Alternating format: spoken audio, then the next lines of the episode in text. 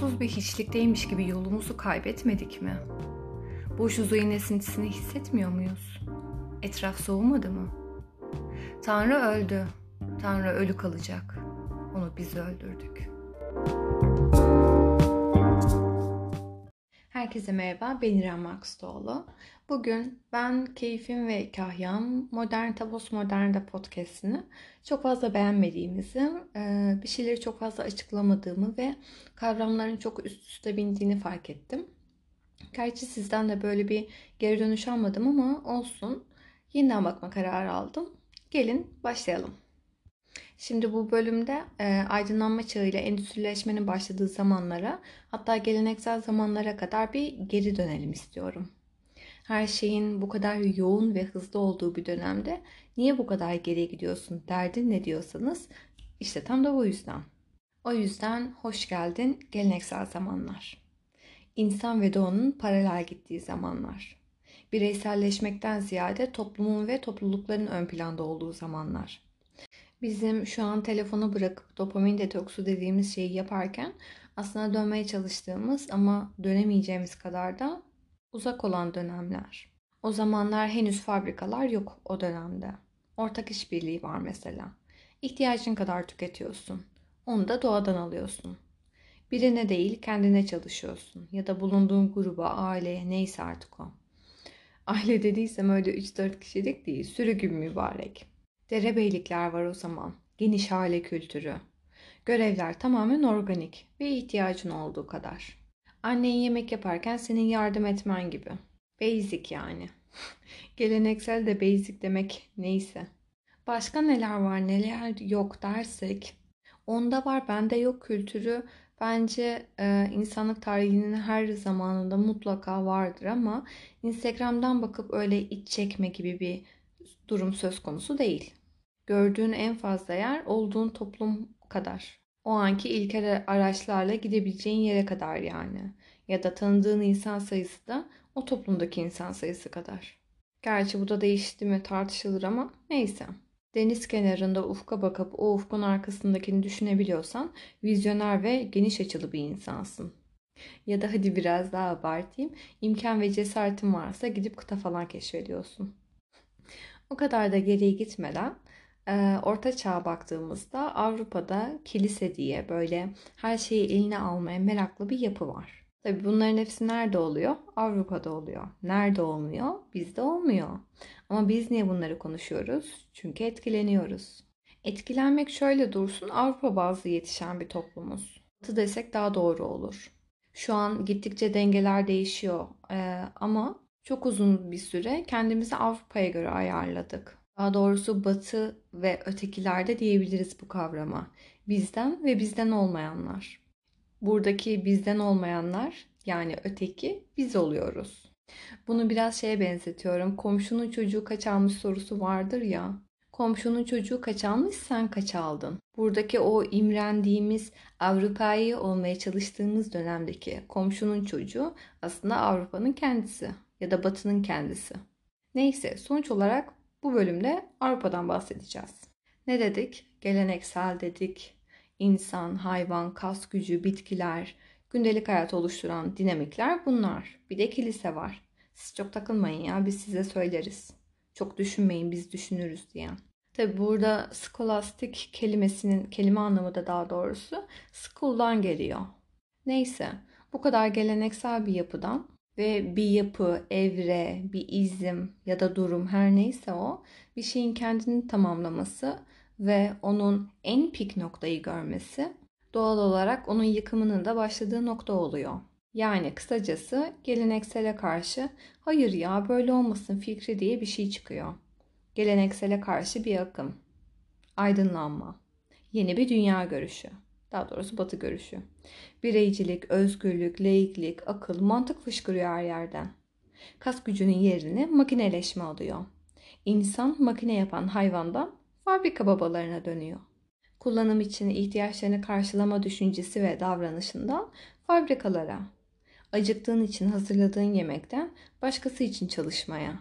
Buna da emek denmesine ve bunun da karşılığını parayla almana. O parayla da ne yaparsan yap beni ilgilendirmiyor. Kar için aşırı ve rekabetçi üretime. Rekabet kaliteyi arttırır düşüncesini. Biriktirmeye. insan ve hayvan gücünden makine gücüne. Ortak mülkiyetten sınırların çizilmesine. Bizim kültüründen benime. Bence en iyi kısımlarından biri geliyor. Kiliseni susturduklarından bencelere, benim bir fikrim var denmesine ve bunlara çeşitli izimler atamaya. Doğa bazlıdan insan bazlıya kısacası, insan odaklı, insanı da aşan belirli insanlar odaklı, makine ve endüstri odaklı düşünceye, modernizme, modern times'e, e doğadan kimyasala tabi, kas gücünden zekaya, makineyi çalıştıracak kas gücüne daha doğrusu. Doğadan alınanla yetinen sağlıklı bir diyetten, diyet burada şey değil, ay bir kilo vereyim ya deyip böyle yemeden içmeden kesilmelerimiz değil de e, kelime anlamıyla bakacak olursak alınan gıdaların tümü. Yani siz sağlıklı beslendiğinizde de yememeye karar verdiğinizde de ya da herhangi bir şekilde herhangi bir yaşamınızı idame ettirmek için düzenli beslendiğinizde o sizin diyet şekliniz oluyor. Bu da böyle bilinen. Neyse. Kısacası böyle bir diyetten kimyasallara, marketteki o güzel canım cipslere. Kişiyi kontrol etme yöntemi olarak e, o dönemde kilise var tabi. Ama kiliseden sonra ayrıca bir de toplum baskısı var. Çünkü biz ne kadar şu an hayır de, hayır demek çok kolay gibi şeyler söylesek de o zamanlar sürüden ayrılanı idam ediyorlarmış ya da kurt falan kapıyormuş. Yani e, yaşamını ortalama düzgün bir şekilde idame ettirmek istiyorsan o kültüre ayak uydurmak zorundaymışsın bir yerde. Böyle havada kalan insanüstü vahiy yoluyla gelen bir yönetim biçiminden Allah'a emanet ilerleyen bir durumdan hukuk sistemine. Ne değişim ama. İnsanların fikirlerinin söyleyebilmesinin yanı sıra kendi haklarını da arayabilmelerine. Bayağı keskin gidişler. Biraz övdüm, biraz sövelim. Eğlenmek, sanat, sepet, kültür dediğimiz şeyler gündelik hayatın içinde hali hazırda yer alan şeylerken bunların bunların odacıklara ayrılmasına, o koca koca entertainment'ların çıkmasına, bunların satışı yapılan şeyler olmasına, iş dışı boş zamana mesela. Eğlence, sanat, sepet, sohbet, muhabbet bunların hepsi iş dışında yapılacak şeyler. Vakit nakittir çünkü. O aldığın parayla barınma, yeme içme gibi şeylerini karşılıyorsan zamanın ve paran da kalıyorsa gidip eğlenebilirsin. Bir yandan da Fordizme tabii. Uzmanlaşmaya yani. Atıyorum siz daha önceden bir takı toka yapıyorsanız ya da işte çok örnek verilir saat yapıyorsanız hayatınızı saat üreterek ve bu şekilde anlamlandırarak devam ettirebilirsiniz. Çünkü zaten bir şey üretiyorsunuz. Hayata kattığınız bir değer olduğunu düşünüyorsunuz. Böyle bir daha e, anlamlı gibi duran bir durumdan o saatin ya da binlerce saatin sadece bir çivisini takmana. Tabi aldığın parayla o saati satın alabiliyor musun? Orası da ayrı. Ya da hayattaki hedefin olarak artık o saati, takıyı, tokayı, arabayı almaya çalışmana. Hayatı bu şekilde anlamlandırmaya, uğraşmana. Bir yandan da reklam ve propaganda kültürüne o New York Times'ın koskoca reklam panolarına, biyolojik saatten çalışma saatine. Tabii bu kolay bir geçiş olmasa da iş zamanındaki o boş saatlerde gidip o reklam panolarını izleyebilirsin. Gel sen çalıştın o kadar kafan doludur, zihnin doludur, zihninden daha çok bedenin yorgundur. Gel biz seni bir eğlendirelim. 20 saat televizyon izle. Git biraz alışveriş yap, kafanı boşalt. Sen bunlara değersin denmesine kısacası. Gündüz Vasıf'ın cehenneme övgüsünde mi yoksa cennetin dibinde miydi hatırlamıyorum ama e, dediği gibi yaşamın odalara ayrılmasına. Burada uyunur, burada yemek yenir, burada sıçılır, burada eğlenirsin, şurada da sevişirsin der gibi. Bunların hepsinin zamana, yere, paraya bölünmesine. Senin maddi durumun ne kadar iyiyse onları o kadar satın alabilir oluyorsun. Hadi diyelim yemek barınma gibi işlevleri hallettin. İnsancıl yaşamak için, mutlu olmak için para kazanman lazım. Kitle kültürüne, özetle. Ya da eğlenmek için satılan o disco müziklerine. Şimdi böyle sıralayınca biraz kapitalizmin başlangıcı gibi oldu. Ee, biraz öyle biraz değil gibi. Yani bunların yanında evet böyle bir yanı da var ama bir yandan da o kilisenin baskısının ardından her yerden izimler fışkırmasına, ideolojiler çağına. Aynı şekilde çok net ikili zıtlıkların çıkmasına. Bu iyi, bu kötü, eski kötü, yeni iyi, modern olan iyidir, e, postmodern olan daha da iyidir gibi. Kadın, erkek, güzel, çirkin, geleneksel, modern, bıdı bıdı. Netlikler ve ayrımlar yani. Ve bunlar çok keskin virajlar. Bir insan yaşamının tamamını bir izime ayırabiliyor mesela. Ya da bir izim uğruna kendi yaşamından vazgeçebiliyor. Ya da tek bir insan değil, bir insan topluluğunun bir izimle çok kolay bir şekilde harcayabiliyorsunuz. Yani bir izim bir grup insanın e, ölmesi gerektiğini söyleyebiliyor. Bauman modernitenin e, en doruk noktasının endüstrileşmenin, makine gücünün en ileri olduğu e, o zamanlardaki ülkede Almanya'da ve bunun da Nazizmli olduğunu söylüyor. Şimdi biz şu anki çağda, şu anki dönemde gidip işte ya bir izim e, yüzünden bir insan kendi hayatını heba edebiliyormuş. Ne kadar kötü diyebiliriz. Ama e, problem de biraz burada gibi. Yani siz şu an içinde olduğunuz durumdan, e, daha doğrusu çağdan ne kadar memnunsanız belki o çağda yaşarken de o çağdan o kadar memnun olacaktınız. Minik bir soru işareti. Tabii bu izimler almış başını gittikten sonra çeşitli insanlar heba olduktan sonra gerçi burada e, Nietzsche'ye de biraz değiniyor ama orada böyle biraz hep biliriz ya e, istediğini istediği şekilde kullanma. E, orada biraz o var. O yüzden konudan da çok sapmak istemiyorum. Bu kadar bir e, aşırılığın ardından tabii ki e, tıpkı gelenekselde olduğu gibi modernde en pik noktasını gördükten sonra yavaş yavaş aşağıya inmeye başlıyordu. Yani nasıl gelenekseldeki e, artık kurtulunmak istenen çeşitli sorunlara çözüm olarak modernite geldiyse modernitedeki daha doğrusu modernitenin getirdiği çözümlerden sonra modernitede de e, kurtulunması gereken çeşitli problemler vardı. Ve artık e, bunlara da hayır ya böyle olmasın denen e, başka bir akım geliyordu. Bu kadar tek ve tümleştirici durumdan başka bir toplum yapısı olabilir mi? Akılcılığın bu kadar ilerlediği bir dönemde öznenin de öneminin olabileceği bir, var olabileceği bir durum olabilir miydi? Tanıştıralım postmodernizm. Buradaki izim çok sorgulanabilir aslında. Yani e, burada pek bir izim kalmadı çünkü. Burası ve orası gibi bir dikotomi, ikili zıtlık, e, keskin ayrımlar da yok. İyi ve kötü ayrımı gibi de değil artık durumlar. Aralarındaki en keskin ayrım da bu aslında. İroniktir ki. Birisi izimler çağı, benceler zamanı, hukuk dönemi iken postmodernizmde artık bunların sorgulandığı, biri diğerinin sadece devamı ya da bırakılma, salınma evresi gibi olduğu, ötesi gibi bir zaman.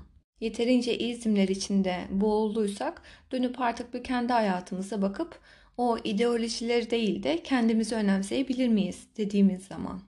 Burada benim aklıma e, insanın anlam arayışı diye bir kitap var ya şu an çok okunuyor. E, bence o çok güzel bir örnek. Çünkü modernitenin en e, yüksek olarak göründüğü Nazizm de aslında yaşanan bir olayda o dönemde o insanların psikolojisini ya da o insanların nasıl hissettiği, kendi öznelliği, kendi varoluşunu hiçbir şekilde önemsemiyorken tam da o dönemde çıkmış ve oradaki izimleri, nazizmi, ideolojileri anlatan değil de insanın kendi varoluşunu anlatan bir kitap şu an çok fazla okunuyor. Bence çok güzel bir örnek. İdeolojilerin, kültürlerin, izimlerin politika ve propagandalarının içinin açıldığı, şu anda da çok yaygın yani travmalarınızın gözünün içine bakın diyoruz. Hmm, tıpkı buradaki gibi aslında bir örgünün e, bir kumaştaki örgüyü söker gibi izimlerin, ideolojilerin söküldüğü zaman yapı söküm ya da yapı bozum diyoruz buna. Derrida amcamız sağ olsun. Gerçi bu yapı söküm ve yapı bozum aslında tüm değerlerin yitimi olarak geçen bir şey tüm izimlerin, zıtlıkların, böyle olmalıların, kalıpların yazıldığı kağıdı yırtıp atmak gibi bir şey. Bir reklamdaki gibi, kalıpların ötesinde.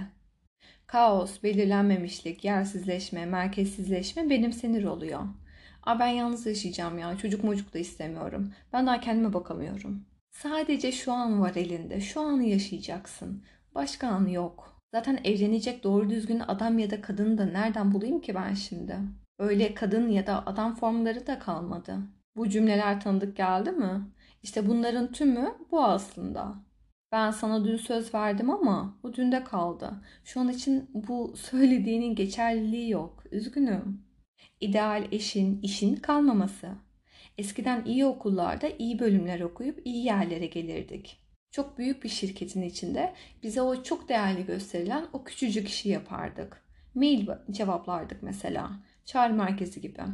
Koskoca makinenin içindeki o çivi olmaktan sıkılıp Ay ben bunlardan sıkıldım ya. Gel krediye girip Kadıköy'de kafe açalım. ya da Bodrum'da bir ev alıp bağ bahçeyle uğraşalım. Ne dersin? Bunun senin kendi hür iradenle, hür düşüncen olduğunu mu düşünüyorsun gerçekten? Kaç kafe batırdık? Neyse en azından ilerliyoruz. Bu aynı zamanda sanatla tasarımın e, ya da bilimle teknolojinin transparanlaşması gibi. Gerçi buna birazdan tekrar geri döneceğim. Her şeyin görünür ve transparanlaşır olduğu zamanlar. Seksol Veysel'in kıyafetlerden reklamlara her yerde her şekilde olduğu zamanlar. Reklamların her yerde olmasından çok her şeyin reklam olduğu zamanlar. Ne yapıyoruz şu an? Tanıdığımız kaç kişi için şu an bu podcast'e dahil kendini nerede ne amaçla gösteriyor? İşe girerken Instagram'ınıza bakılmadığını kabul edebilir misiniz hala? O koca koca büyük anlatılar kendini bullshit nesline bıraktı. Artık önemli olan ben, benim arzularım, taleplerim, benliğim ya da satın aldığım benliklerin tümü. Önemli olan tek şey şu an ve ben. Eskisi gibi saf iyi ya da saf kötü de yok. Artık filmler Joker gibi kötü kahramanların kötü ama böyle kötü, bu yüzden kötü diye onun aslında tüm yönlerini, iyiyi kötüyü iç içe görüyoruz. Artık grilerin olduğu durum varoluş krizlerinin izimle açıklandığı zamanlardan o varoluş durumundaki var kısmından ziyade sadece boşlukta salınan bir oluş kısmına geçtik. Eric Fromm'un da dediği gibi e, satın alarak, tüketerek olduğumuz anlar. Trendyol'da yukarı kaydıranları görelim. Baudelaire bunu Orji ile açıklıyor. Orji özgürlüğün en tavan yaptığı pik noktası. Modernliğin patladığı an, özgürlüğün patladığı andır diyor. Boşlukta hızlanıyoruz ve özgürleşmenin tüm hedeflerini ardımızda bıraktık diyor. Tüm biçim, gösterge, arzuların elimizin altında hali hazırda kullanılabilir olması durumuydu. Tüm romantik filmler yapıldı. Mal, mülk, para, cinsellik, reklam her şey elinizin altında. Tüm varoluş krizleri gerçekleşti. Tüm ütopyalar tamamlandı ve tuhaf bir biçimde sanki gerçekleşmemişler gibi yaşamayı sürdürmek gerekiyor. Burada benim aklıma ilk olarak o Instagram'da bastırmayı çok sevdiğimiz vintage efektli e, Polaroid makinelerden çıkma polakart hayaller geliyor. Polakart fotoğraflar daha doğrusu. Üzerine distopyaların yazıldığı, kurguların yapıldığı 2021 yılına selam olsun. Hala mutlu olmak için kendimize o Instagram pozları veya oraya yakışacak polakart hayaller türetiyoruz. Gerçi türetmiyoruz da. Yani e, Instagram'dan, Pinterest'ten bize hayal olarak sunulan kareleri kopyalıyoruz. Arkadaşlarımızla buluşurken gerçekten keyif amaçlı, kendimize süslendiğimiz güzel bir ortam yaratmaktan ziyade Instagram'a uygun, orada gördüğümüz fotoğraf alanlarına arkadaşlarımızı davet ediyoruz. Eskiden reklamın reklam olduğu anlaşılırdı. Artık her şey reklam olduğu için Mesela Instagram'da reklamlara işbirliği ibaresi zorunlu tutulmaya başlandı. Postmodern dönemde gezen feministler olarak e, birçoğumuz hala ilişkilerinde o modern zamandan sunulan hayalleri kopyalıyoruz. Yeşilçam klasikleri ya da biraz daha geniş bakarsak ve kadınsak 80'li site klasiklerindeki o karakterlerin hayatlarını üzerimize alıyoruz bir yerde. Oradaki bir karakter oluyoruz. Şimdi burada değinmek istediğim bir nokta var. Bir film, bir e, dizi, bir karakterin oynatılması ve onun anlatılması insan için de güzel bir şey. Bu bir yandan katarsiz yaşatan da bir durum. Ama bundan ziyade benim bahsettiğim daha çok bizim elimizde hayal edilebilecek ne kaldı sorusuna o bize Hollywood'dan çıkma ya da biraz daha küçük Instagram'ırlarsak o Instagram'daki hayaller alıyor bizim hayallerimizi. Hayal kurmuyoruz da reklam izliyoruz bir nevi. Psikanalist sağlıklı insanı sevebilen ve üretebilen insan olarak tanımlıyor. Burada üretkenlik imaj oluşturabilme ama Instagram imajları değil. Mağara duvarına o ilk resmi yapan insan ya da bulunduğu deniz kenarına gidip ufka bakıp o ufkun ardındakini hayal edebilen insan. Hayallere tutunuyoruz derken biraz da bundan bahsetmiştim. Hayal üretebiliyor muyuz şu an? Instagram hayalleri dışında. Gerçekten bizim olan hayaller. Ya da acıları tahammül edebilmede üretkenliğin içinde. Telefon ya da başka bir uyaran yokken kendimize ne kadar tahammül edebiliyoruz? Ya da o Instagram'daki polakart hayaller, e, modern zamandaki bize sunulan reklam hayalleri ya da şu an postmodern dünyada geçen e, çeşitli hayaller dışında bizim gerçekten bizim olan, bize ait olan kaç tane hayalimiz var? Artık olmak istediğimiz şeyleri olmuyoruz, alıyoruz. Bir kişi, duruş, konumda olmak istiyorsak o kişiler gibi giyinerek, giyip içerek ya da onlar gibi fotoğraf çekilerek onların fotoğrafları nasılsa aynı açıdan bize çekmeye çalışıyoruz. Hayatımızda coşku eksikse rengarenk şeyler alıyoruz mesela. Ya da belki çok rengarenk, coşkuluysak daha basic şeyler alıyoruz. Gardırobumuzu yenilemek, düz renkler yapmak ya da gardırobumuzu, arabamızı değiştirerek minimalist olmaya çalışıyoruz mesela. Tükettiğiniz ve trend yoldan kaydırdıklarınızdan başka hayatınızda ne kaldı? Ya da sabah Instagram'da gördükleriniz, orada biriktirdiğiniz fotoğraf kareleriniz dışında, polakart hayallerimiz dışında hayatlarımızda başka ne var? Burada Baudelaire'den alıntı yapmak istiyorum. Basma kalıp bir cinsellik her yerde egemen durumda. Aynı zamanda her şey estetikleşiyor. Politika gösteri içinde, cinsellik, reklamcılık ve pornoda. Her türlü etkinlik kültür olarak adlandırılan şeyin içinde estetik bir nitelik kazanıyor. Reklamcı göstergeleşme tarzı kültürün fotokopileştiği nokta. Her şey politik olduğunda artık hiçbir şey politik değildir ve politika sözcüğünün anlamı kalmaz. Her şey cinsel olduğunda artık hiçbir şey cinsel değildir. Cinsellik tüm belirlenimini yitirir. Her şey estetik olduğunda artık güzel olan ya da çirkin olan bir şey kalmaz. Sanat da yok olur. Bir düşüncenin tamamen gerçekleşmesi, modernlik eğiliminin kusursuz biçimde ortaya çıkması olduğu kadar aynı zamanda bu düşüncenin aşırılığı, kendi sınırlarının ötesine uzanarak yatsınması ve ortadan kalkması anlamına gelen şeylerin bu paradoksal durumu tek bir simgede kavramak mümkündür. Transpolitik, transseksüel, transestetik. Theo Baudelaire amcamız tabi e, biraz ağır geldi gibi sanki. Umarım ağır gelmemiştir. E, ağır geldiyse de problem değil. Çünkü zaten bütün bölüm boyunca aslında bunu anlatıyorum. Burada ufak bir noktaya değinmek istiyorum. Burada mış gibi yapmaktan bahsetmiyoruz. Çünkü Baudelaire'in bahsettiği kopyalama ve simülasyonda artık mış gibi yapmak durumu yok. Gerçekten öyle oluyorsun gibi. Küçük kopyalar oluyorsun. Matrix'teki gibi. Bence burada sorulması gereken başka bir soru da bu Instagram'dan ya da Pinterest'ten oradan buradan aldığımız hayallerin dışında ya da popüler kültürün bizi sürekli bir yerden bir yere sürüklemesi dışında bunlara da tutunmazsa insan ne yapar? Popüler kültürün her yerde her şeyde olduğu bir evrede diyebiliriz. Daha doğrusu popüler kültürden başka kalan bir kültürün olmaması. Mesela Anadolu desenlerini de çok severdim. Bu son bir iki yılda gittikçe moda olmaya, yükselmeye başlandı. Bu da aslında popüler kültür ve pazarlama ile alakalı. Gittikçe Anadolu desenlerine geri dönüyoruz gibi duruyor. Buradan medeniyetler çatışıyor mu bölümüme reklam yapıyorum. Gidip bakabilirsiniz. Ama bu e, bir öze dönüşten ziyade aslında Trendyol'da, Vivence'de ya da Ikea'nın pazarladığı bir etnik desen oluyor. Yani siz anneannelerinizin evini çok özlediğiniz için ya da köy hayatını çok sevdiğiniz için almıyorsunuz o desenleri.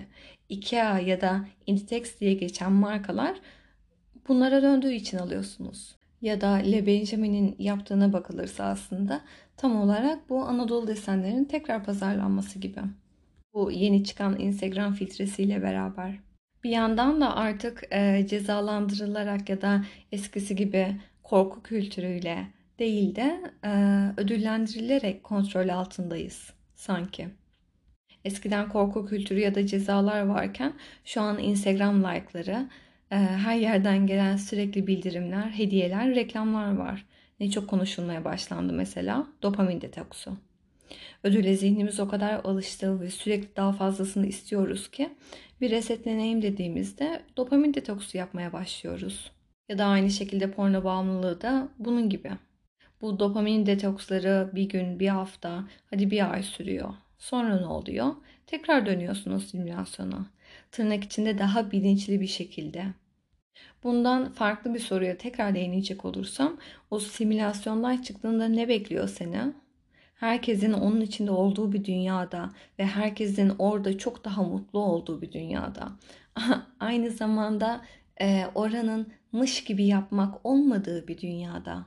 Gerçekten oradan çıkmak ister misin? Bu Fight Club'daki eğer Fight Club'ı izlemediyseniz tekrar bir bakabilirsiniz. Oradaki kişi ne? Ee, ne yapıyor? Niye öyle bir şey yapıyor gibi şeylere belki bu podcast'ten bölümden sonra tekrar bir dönüp bakabilirsiniz. O Fight Club'daki karakterin bir plazanın bilmem kaçıncı katında maillere bakar, telefonları kontrol etmekten sıkıldığında e, o dünyayı yaratması ya da kendi dünyasını yıkışı değil de Kadıköy'de kafa açmaya kalktığı ya da bundan da sıkılıp belki YouTuber olmaya çalıştığı bir evredeyiz. Peki bu sistemi cracklemek demek mi oluyor? Soru işareti.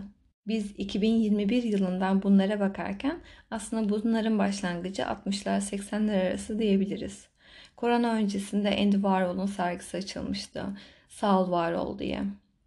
Warhol tüketimin e, bu kadar yaygınlaştığı ve her şeyin tüketim olduğu zamanlarda sanatın da artık seri üretimi yapılacak bir şey olduğunu söyleyip kendi atölyesine fabrika ismini vermişti.